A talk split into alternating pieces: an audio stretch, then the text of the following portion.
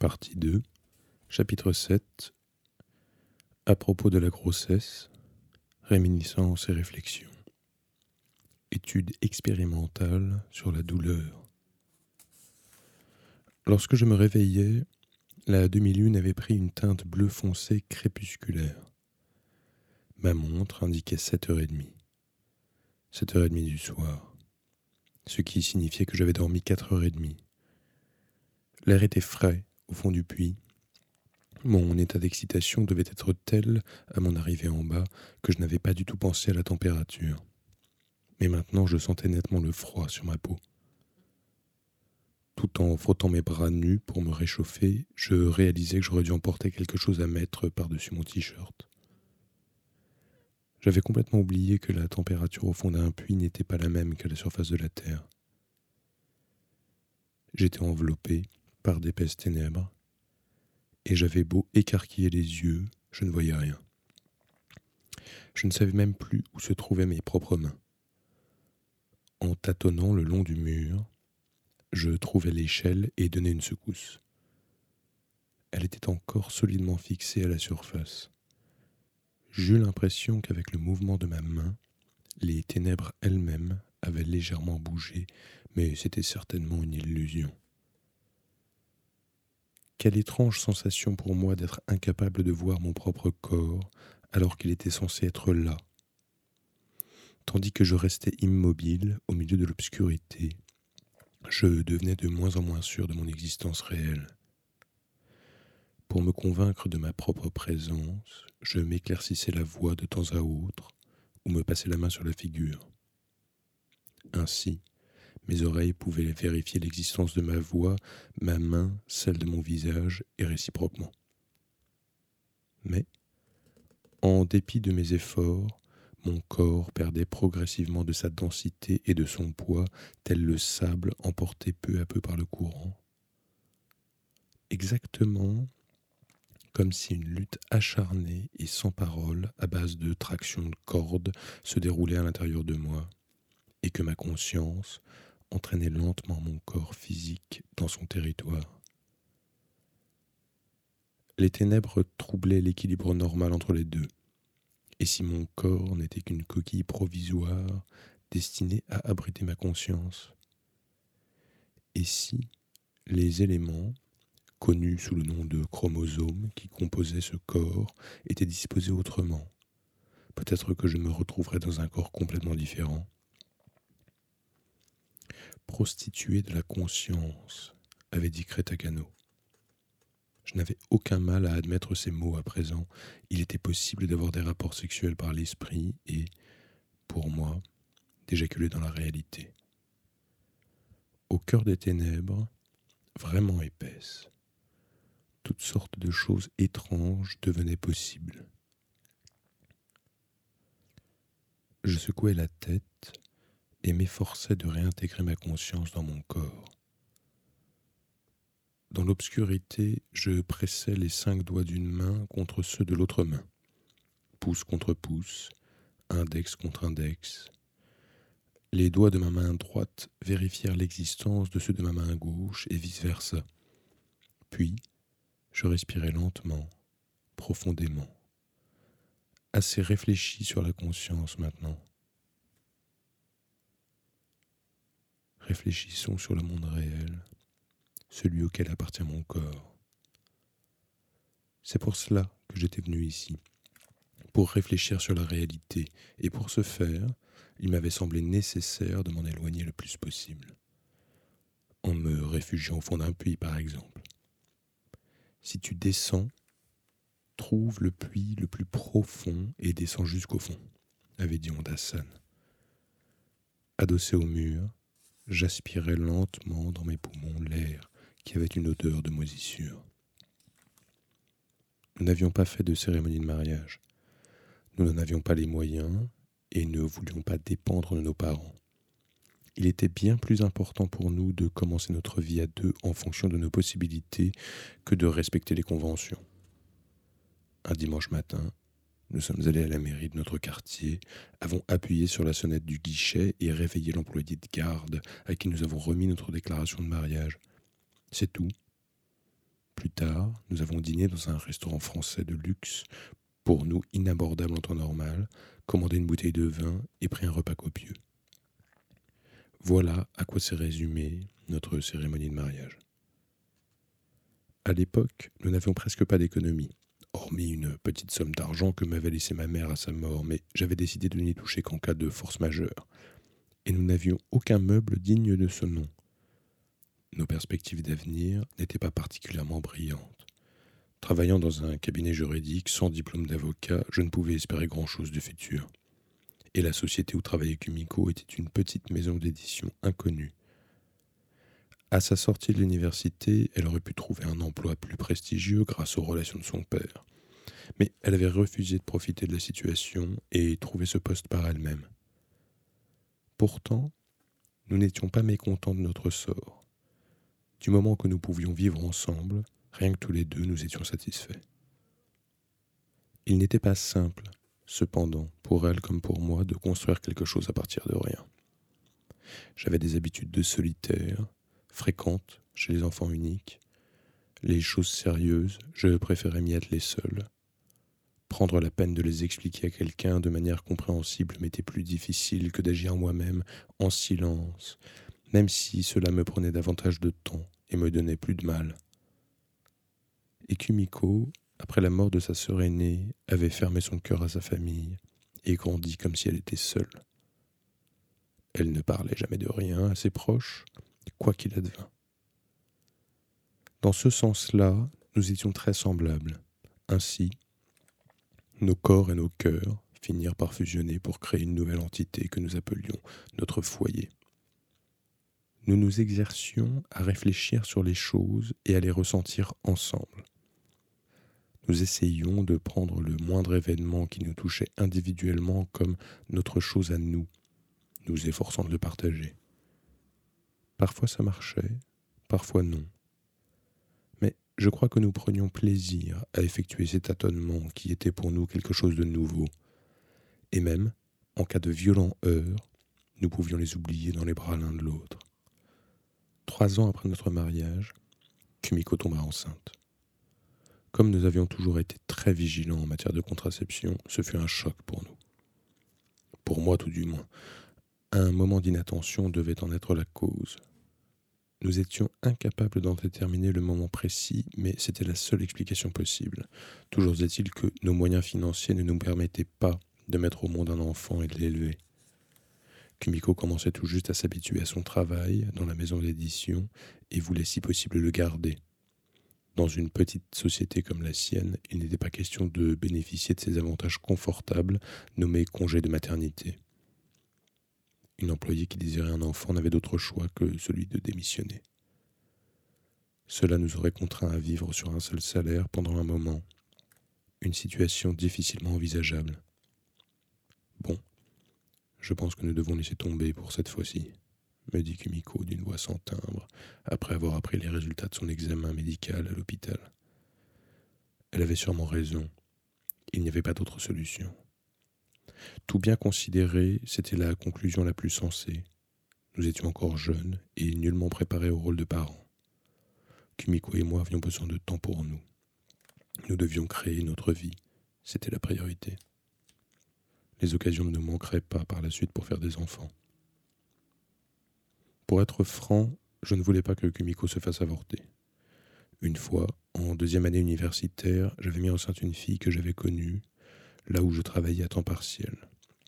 C'était une gentille fille, un peu plus jeune que moi, on s'entendait bien.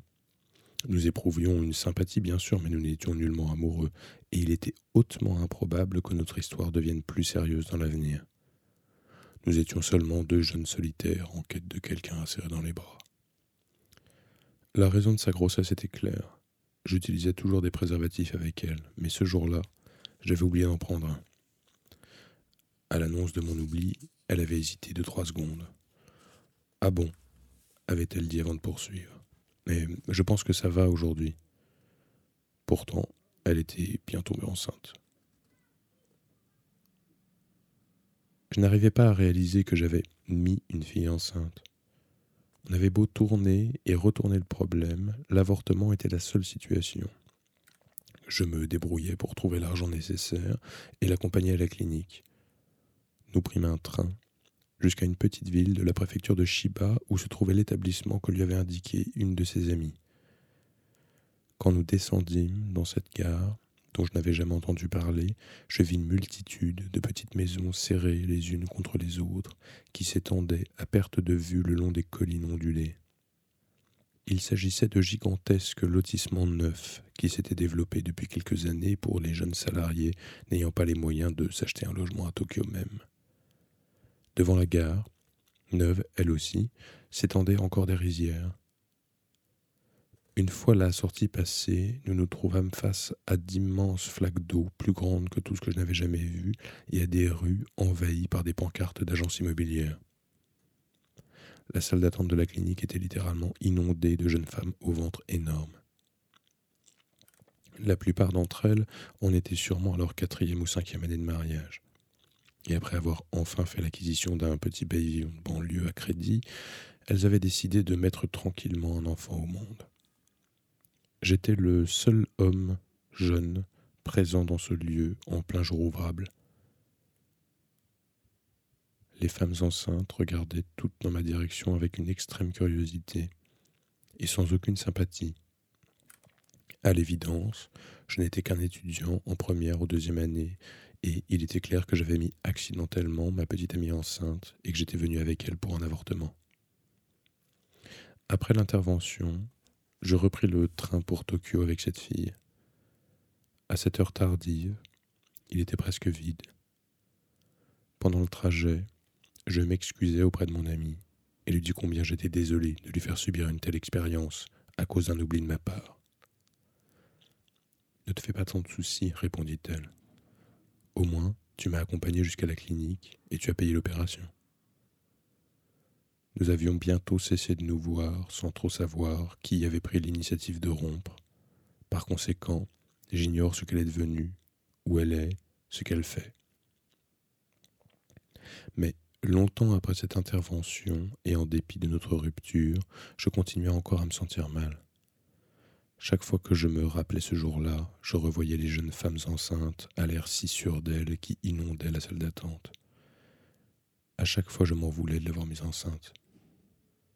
Dans le train du retour, pour me réconforter, je dis bien me réconforter, elle m'avait expliqué en détail ce qui rendait cette opération aussi facile. Ce n'est pas aussi terrible que tu le crois, m'avait-elle assuré. Tout se passe vite, ça ne fait pas mal. Il faut juste enlever ses vêtements et s'allonger. C'est vrai que c'est gênant, mais le médecin était sympathique, et les infirmières toutes très gentilles. Ils m'ont fait un peu la leçon, bien sûr, en me disant qu'à l'avenir je devais faire plus attention à la contraception, mais il n'y a vraiment pas de quoi t'inquiéter. Je suis en partie responsable, c'est moi qui t'ai dit qu'il n'y aurait pas de problème, non? Alors remets-toi. Mais entre ce long trajet en train jusqu'à cette petite ville de Shiba et celui du retour, j'étais devenu quelqu'un d'autre d'une certaine façon. Je l'avais raccompagnée chez elle, puis j'étais retourné dans ma chambre et, les yeux fixés sur le plafond, allongé seul dans mon lit, j'avais nettement senti ce changement. J'étais un nouveau moi, et je ne pourrais jamais retourner là où j'étais auparavant. La conscience de n'être plus innocent. Voilà ce qu'il y avait en moi à présent. La première chose qui me vint à l'esprit à la nouvelle de la grossesse de Kumiko fut l'image de ces jeunes femmes enceintes remplissant la salle d'attente de la clinique, ou plutôt cette odeur particulière qui planait dans l'air. Ce que c'était, je n'en avais aucune idée. Peut-être s'agissait-il seulement de quelque chose de semblable à une odeur et non pas d'une odeur réelle. Lorsque l'infirmière avait appelé mon amie, elle s'était levée lentement de la chaise en plastique dur, puis s'était dirigée droit vers la porte. Juste avant de se mettre debout, elle m'avait jeté un rapide regard, une vague ébauche de sourire, ou ce qui restait d'un sourire interrompu par un subit changement d'avis. Je savais très bien que c'était irréaliste d'avoir un enfant pour le moment, mais lorsque je demandais à Kumiko s'il n'y avait pas moyen d'éviter l'intervention, elle répondit on en a déjà parlé de long en large. Si j'avais un bébé maintenant, je ne pourrais plus travailler, tu serais obligé de trouver un travail mieux payé pour nous nourrir, l'enfant et moi. Nous n'aurions plus du tout de temps libre. ni d'argent pour nous faire plaisir. Et nos possibilités de réaliser quelque chose seraient quasiment réduites à néant. Ça te serait égal? J'ai l'impression que oui, dis-je. Tu es sérieux?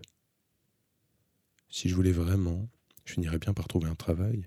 Tiens, mon oncle, par exemple, il recherche des gens. Il a l'intention d'ouvrir un nouvel établissement, mais n'a encore trouvé personne à qui en confier la responsabilité. Je suis sûr que j'aurais chez lui un salaire bien plus élevé que mes gains actuels. Mon activité n'aurait plus rien à voir avec le droit, mais franchement, mon travail ne me passionne pas plus que ça. Tu te vois tenir un restaurant? Si j'essayais, cela ne devrait pas être impossible. Et puis, en cas de nécessité, j'ai toujours l'argent que m'a laissé ma mère. Nous ne mourrions pas de faim. Kumiko resta silencieuse et réfléchit un long moment à mes propos, creusant ainsi deux petites ridules au coin de ses yeux. Elle avait de minuscules pattes doigts que j'aimais bien. Tu veux un enfant alors? demanda-t-elle. Je ne sais pas. Je pense que nous avons besoin de vivre plus longtemps tous les deux comme maintenant, mais je crois aussi qu'un bébé élargirait notre champ de vision. Je ne sais pas ce qui est bien. Je sens juste que je n'ai pas envie que tu subisses un avortement, tout simplement. Je ne peux rien garantir. Je n'ai pas de conviction à proprement parler, ni de solution magique. Tout ce que j'ai, c'est ce sentiment.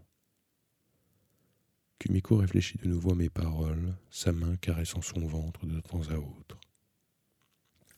Dis-moi comment ça-t-elle Comment ai-je pu tomber enceinte d'après toi? Tu n'as pas idée Je secouai la tête.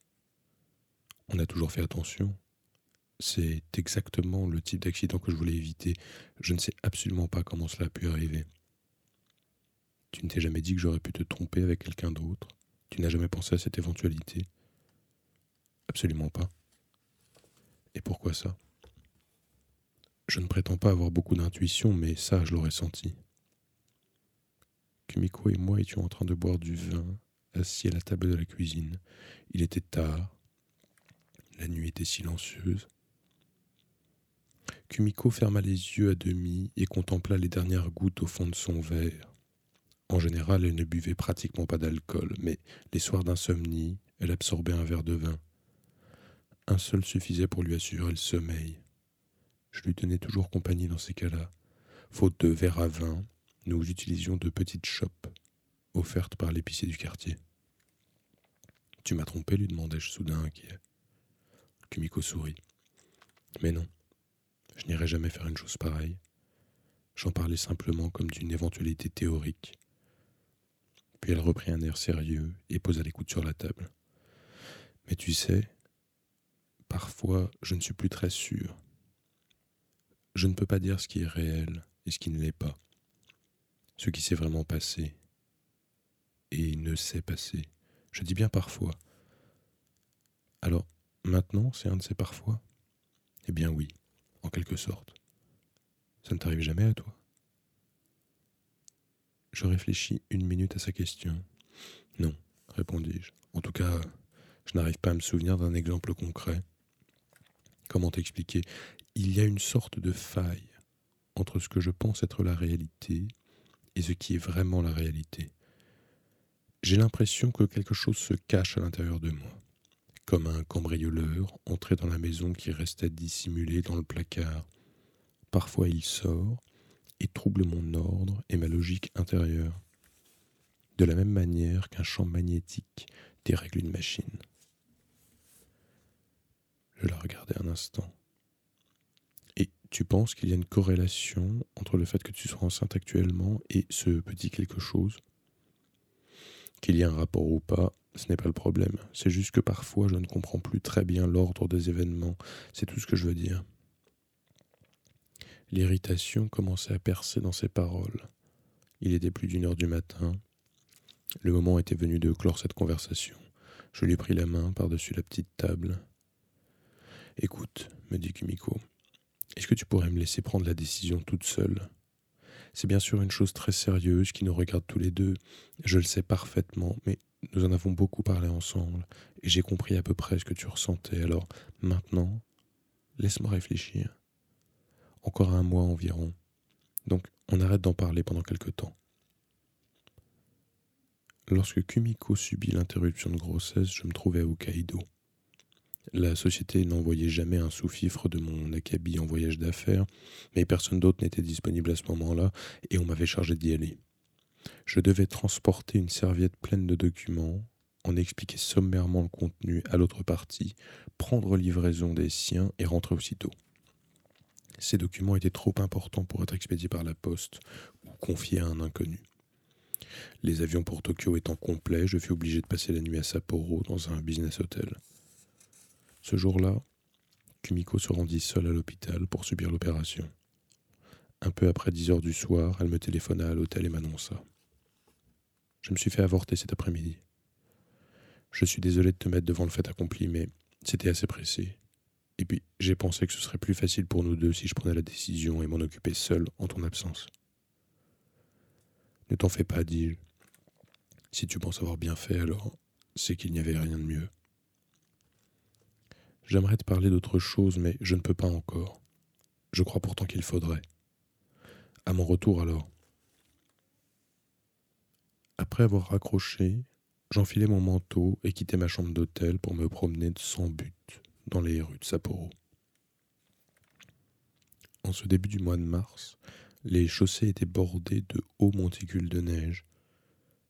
L'air glacial blessait presque mes poumons et une épaisse buée blanche sortait de la bouche des passants pour disparaître aussitôt. Les gens portaient de lourds manteaux, des gants, des écharpes qui leur enveloppaient les joues, et ils marchaient d'un pas prudent sur les trottoirs gelés. Les taxis allaient et venaient dans les rues, accompagnés du crissement sur le sol des chaînes fixées aux pneus. N'y tenant plus de froid, j'entrai dans notre premier bar venu, où j'avalai plusieurs verres de whisky pur. Puis je repartis marcher dans la ville. Je déambulai ainsi pendant très longtemps. Des flocons de neige virevoltaient par moments, mais c'était une neige éphémère et fine, comme un lointain souvenir prêt de s'estomper. Le deuxième bar où j'entrais se trouvait au sous-sol. L'établissement se révéla beaucoup plus grand que ne le laissait penser son entrée. Près du bar se trouvait une petite scène sur laquelle un homme mince, à lunettes, chantait et jouait de la guitare. Il était assis sur une chaise en métal, les jambes croisées, l'étui de son instrument au pied. Je m'assis au bar et bus de l'alcool tout en écoutant la musique d'une oreille distraite. Entre deux chansons, l'homme expliqua que tous les textes et la composition musicale étaient de lui. Il avait dans les 25-30 ans un visage banal et des lunettes à monture en plastique marron. Il portait un blue jean sur des bouts à lacets, et le pan de sa chemise en flanelle à carreaux sortait de son pantalon. Si on m'avait demandé quel était son style de musique, il m'aurait été bien difficile de l'expliquer. Des accords simples, des mélodies quelconques, des paroles ineptes. En temps normal, je n'aurais pas écouté ce genre de chanson. J'aurais bu mon whisky, réglé l'addition et quitté en vitesse l'établissement. Mais cette nuit-là, j'étais glacé jusqu'aux os et, quoi qu'il arrive, je n'avais pas l'intention de ressortir avant d'être complètement réchauffé. J'avalai encore un verre de whisky et m'en fis resservir immédiatement un autre. Pendant tout ce temps, je n'enlevais ni mon manteau, ni mon écharpe. Quand le barman me proposait un encas, je lui commandais du fromage, que je touchais à peine. J'essayais de penser, mais je n'arrivais pas à faire fonctionner correctement ma tête. En fait, je ne savais même pas à quoi je devais penser. Je ressemblais à une chambre vide, et à l'intérieur, la musique ne produisait qu'un écho sourd, sans consistance. À la fin du tour de chant, on entendit ça et là quelques applaudissements, pas vraiment enthousiastes, mais pas de simple courtoisie non plus. Il y avait au maximum une quinzaine de clients dans l'établissement. Le type se leva de sa chaise et salua. Il dit quelque chose, une blague sûrement, qui fit rire certains spectateurs. J'appelai le barman pour lui commander un troisième whisky et enfin, j'enlevai mon écharpe et mon manteau. Voilà, mon tour de chant est terminé pour ce soir, annonça le chanteur. Il marqua un temps d'arrêt et parcourut des yeux toute la salle. Mais il y a peut-être parmi vous des personnes qui ont trouvé mes chansons sans intérêt. Par conséquent, pour mesdames et messieurs les clients en particulier, je vais faire une sorte de petit spectacle. Ce n'est pas dans mes habitudes, donc vous, public de ce soir, pouvez estimer que vous avez vraiment de la veine. Le chanteur posa doucement sa guitare à ses pieds et prit dans l'étui une grosse bougie blanche. Il l'alluma, puis fit tomber de la cire sur une assiette et y colla la bougie. Ensuite, avec un sérieux de philosophe grec, il brandit l'assiette. Pourriez-vous baisser les lumières dans la salle demanda-t-il. Un des employés diminua l'intensité de l'éclairage. Encore plus sombre, s'il vous plaît. Plongé maintenant dans la semi-obscurité, nous commençâmes à distinguer nettement la flamme qu'il portait respectueusement. Mes mains, enroulées autour de mon verre de whisky pour le réchauffer, je regardais l'homme et sa bougie. Comme vous n'êtes pas sans le savoir, poursuivit l'homme d'une voix calme et claire, nous ressentons toutes sortes de douleurs au cours de notre existence. Celle du corps, et celle du cœur. J'ai connu la douleur sous diverses formes dans ma vie. Je suppose que chacun de vous aussi. Mais il est très difficile dans la plupart des cas de trouver les mots pour expliquer à un autre la réalité de cette souffrance. Les gens disent souvent qu'ils sont les seuls à comprendre leur propre douleur. Mais est-ce vrai?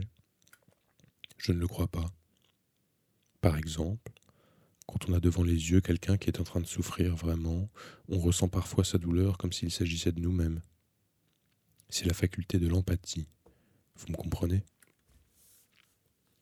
Il s'arrêta de parler et promena encore une fois un regard circulaire sur la salle. C'est aussi parce qu'ils veulent avoir le pouvoir d'éveiller l'empathie que les gens chantent des chansons. Ils veulent sortir de la coquille exiguë du moi pour partager douleur et joie avec les autres, ce qui n'est évidemment pas facile. Alors, à titre d'essai, je voudrais que vous fassiez l'expérience ici la plus simple possible d'une empathie d'ordre physique. Qu'allait-il se passer? Maintenant, tout le monde observait attentivement la scène en retenant son souffle. Au milieu du silence, l'homme regardait fixement dans le vide, comme pour marquer un temps ou concentrer son esprit. Ensuite il tendit sans un mot la main gauche au-dessus de la flamme, puis petit à petit il rapprocha encore et encore sa paume. Quelqu'un dans le public poussa un gémissement ou un soupir. Peu après, on put voir la bougie brûler sa paume. Le grésillement de sa chair brûlée était presque perceptible. Une femme poussa un petit cri nerveux. Les autres spectateurs observaient cette scène, saisis d'horreur, L'homme supportait l'épreuve, le visage tordu de douleur. Mais qu'est-ce que cela voulait dire? Pourquoi était-il obligé de faire une chose aussi intense et stupide? Je sentis ma bouche se dessécher. Après cinq ou six secondes immobile dans cette position, il éloigna lentement sa main de la flamme et posa l'assiette au sol. Puis, il croisa les mains, paume droite et paume gauche pressées fortement l'une contre l'autre. Comme vous venez de le voir, mesdames et messieurs, la douleur peut dévorer littéralement le corps. Sa voix était absolument identique à celle de tout à l'heure, calme, posée, bien timbrée. Toute trace de souffrance avait disparu de son visage, qui éclairait même un vague sourire. Et la douleur, censée être là, vous pouvez tous la ressentir comme si c'était la vôtre. Telle est la faculté de l'empathie. Il écarta légèrement ses deux mains, et laissa apparaître un foulard rouge, transparent qu'il déplia. Ensuite il ouvrit grand les deux paumes qu'il tourna vers les spectateurs. Elles ne portaient aucune trace de brûlure. Il y eut un instant de silence, puis le public exprima son soulagement en applaudissant à tout rompre. Les lumières furent rallumées et les gens délivrés de leur tension se mirent à parler bruyamment. L'homme rangea sa guitare dans son étui comme si de rien n'était, descendit de la scène et disparut. Au moment de régler ma note, je demandai à la fille de la caisse si l'homme chantait toujours ici et s'il se livrait souvent à des tours de magie de ce genre. Je ne sais pas bien, répondit-elle. C'est la première fois, autant que je le sache, qu'il chantait ici, et je n'avais jamais entendu parler de lui auparavant. Personne ne m'avait dit qu'il faisait en plus de la prestidigitation. C'était impressionnant, hein. Je me demande quel est son truc. Je parie qu'il pourrait vivre de ça et même passer à la télévision. C'est sûr, répondis-je. J'ai vraiment cru qu'il se brûlait pour de bon. Je rentrai à pied jusqu'à l'hôtel, et à peine allongé sur le lit, le sommeil me saisit, comme s'il m'attendait. À l'instant où j'allais m'endormir, je pensais à Kumiko. Mais elle me semblait très loin, et je n'arrivais plus à réfléchir. Le visage de l'homme se brûlant la paume me traversa l'esprit. On a vraiment cru qu'il le faisait pour de bon, eus-je le temps de me dire, avant de plonger dans le sommeil.